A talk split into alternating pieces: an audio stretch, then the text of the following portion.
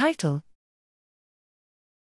A systematic review on outbreaks of COVID 19 among children within households in the European region. Abstract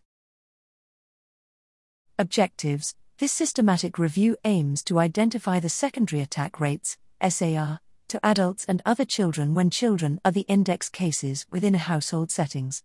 Methods This literature review assessed European based studies published in Medline and Embase between January 2020 and January 2022 that assessed the secondary transmission of severe acute respiratory syndrome coronavirus 2, SARS CoV 2, within household settings.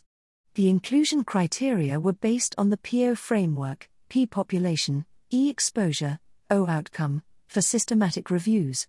Thus, the study population was restricted to humans within the household setting in Europe, population, in contact with pediatric index cases 1 to 17 years old, exposure, that led to the transmission of SARS CoV 2 reported as either a SAR or the probability of onward infection, outcome.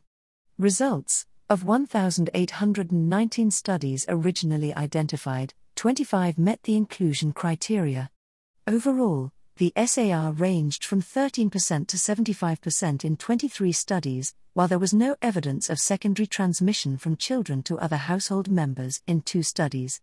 Evidence indicated that asymptomatic SARS CoV 2 index cases also have a lower SAR than those with symptoms and that younger children may have a lower SAR than adolescents, greater than 12 years old, within household settings. Conclusions SARS CoV 2 secondary transmission from pediatric index cases ranged from 0% to 75% within household settings between January 2020 and January 2022, with differences noted by age and by symptomatic slash asymptomatic status of the index case.